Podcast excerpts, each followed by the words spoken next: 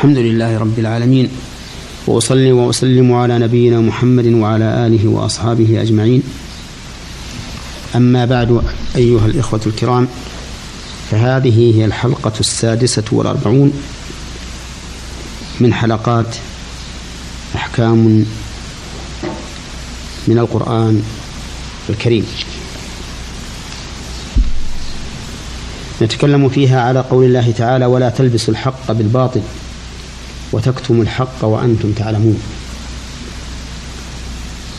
والخطاب هنا لبني إسرائيل لأن السياق واحد ومعنى قوله تلبسوا أي تخلطوا الحق بالباطل حتى يلتبس ويشتبه على الناس. والحق في اللغة الشيء الحق أي الثابت. الذي لا يتزعزع. والباطل عكسه الشيء الذاهب سدى الذي لا يثبت ولا يبقى. والمراد به هنا الحق.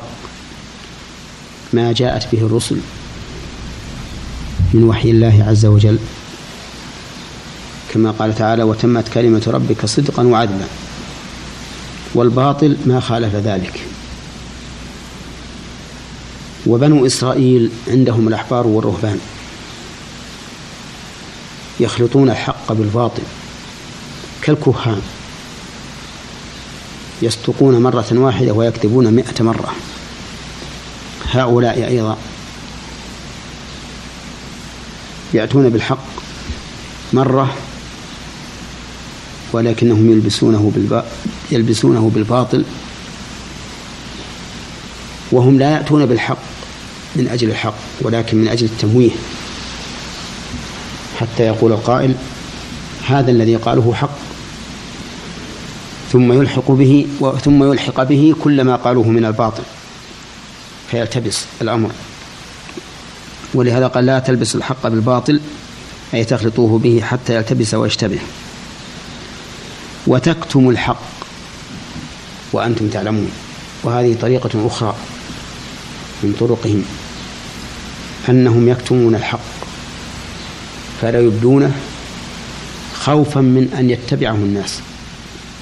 وهم لا يريدون من الناس أن يتبعوا الحق يريدون أن يتبعوا أهواءهم. وجملة قوله وأنتم تعلمون حال من الفاعل في في قوله ولا تلبسوا وفي قوله وتكتموا أي تعلمون أنكم فعلتم ذلك فكتمتم ولبستم. وهذه الجملة الحالية تفيد بيان مأخذ اللوم عليهم. وأنهم لم يتع... لم يقو... لم يفعلوا هذا الفعل وهو لبس الحق بالباطل أو كتمان الحق عن جهل منهم ولكن عن علم وإصرار. فيكون هذا أظهر في عنادهم وأبين في استكبارهم عن الحق. أما فوائد هذه الآية فهي فمنها تحريم لبس الحق بالباطل. لأن الله تعالى نهى عنه بني إسرائيل. وما نهي عنه بني بنو إسرائيل مما هو قبيح لذاته ينهى عنه سائر الأمم. ومن ذلك ومن فوائدها أو يتفرع على هذه الفائدة التحذير مما يصنعه أهل البدع من زخارف القول التي يريدون بها أن يمكنوا بدعهم من قلوب الناس. فإنك إذا قرأت كتبهم ظننت أن الحق معهم. ولكن عند التأمل يتبين أنهم يريدون إلباس الحق بالباطل ولهذا تجدهم يأتون بعبارات مجملة فيقولون مثلا إن الله تعالى ليس في حيز وليس له جهة. وليس بجسم. وما أشبه ذلك من العبارات التي يريدون بها التوصل إلى إنكار صفات الله عز وجل وإنكار علوه على خلقه. فإذا قرأ القارئ مثل هذا الكلام وما منوه به من العبارات التي يحسبها الظمآن ماء حتى إذا جاءه لم يجده شيئا. ووجد الله عنده فأوفاه حسابه والله سريع الحساب. إذا قرأ القارئ هذا الذي كتبوا ظن أن هذا هو الصواب. ومن فوائدها أن من سلك هذا المسلك من هذه الأمة ففيه شبه من اليهود والنصارى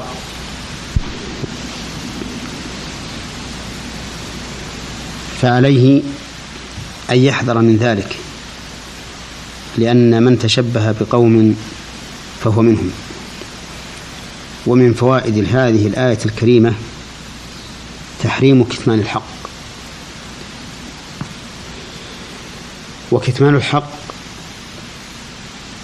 يكون في حالين الحال الأولى أن يسأل سائل عن الحق فيكتم. الحق ولا يجاب به ولا يجاب به. الحال الأولى أن يسأل أن يسأل سائل عن الحق فيكتم الحق عنه ولا يجاب به. لغرض من أغراض الدنيا. والحال الثانية أن يحتاج الناس إلى بيان الحق وإن لم يسألوا. فإذا رأى العالم الناس محتاجين إلى الحق وجب عليه بيانه وإن لم يسألوه. والفرق بين الأمرين أن أو بين الحالين أن الحالة الأولى التي تكون التي يكون فيها الكتمان عند سؤال السائل يقع السؤال بلسان المقال وأما الثانية فيقع السؤال بلسان الحال. ومن فوائد هذه الآية الكريمة أنه إذا كتم الحق مع العلم به كان أشد قبحا.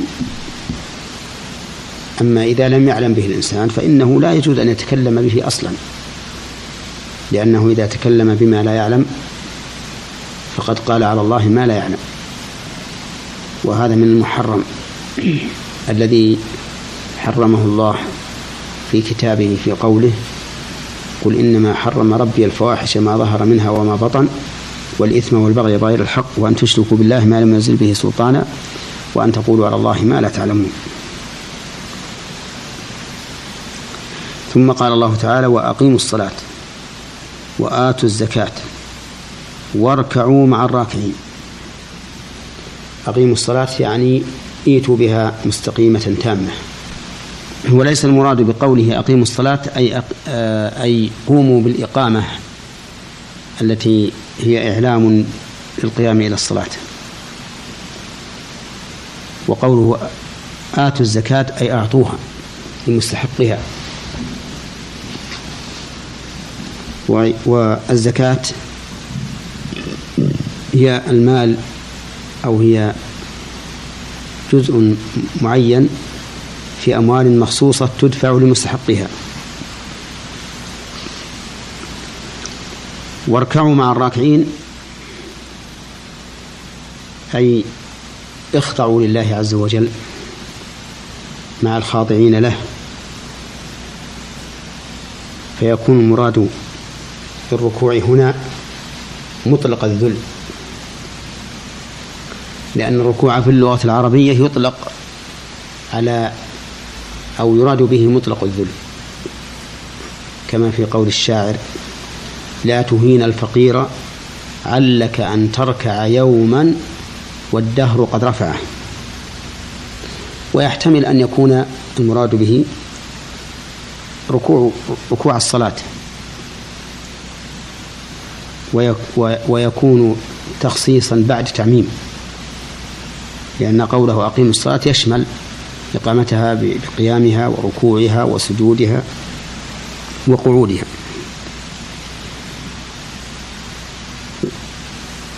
فهذه الآية يأمر الله فيها بإقامة الصلاة وإيتاء الزكاة والركوع مع الراكعين. وأما ما يستفاد منها فسنذكره أو نذكر ما تيسر منه في حلقة قادمة إن شاء الله تعالى.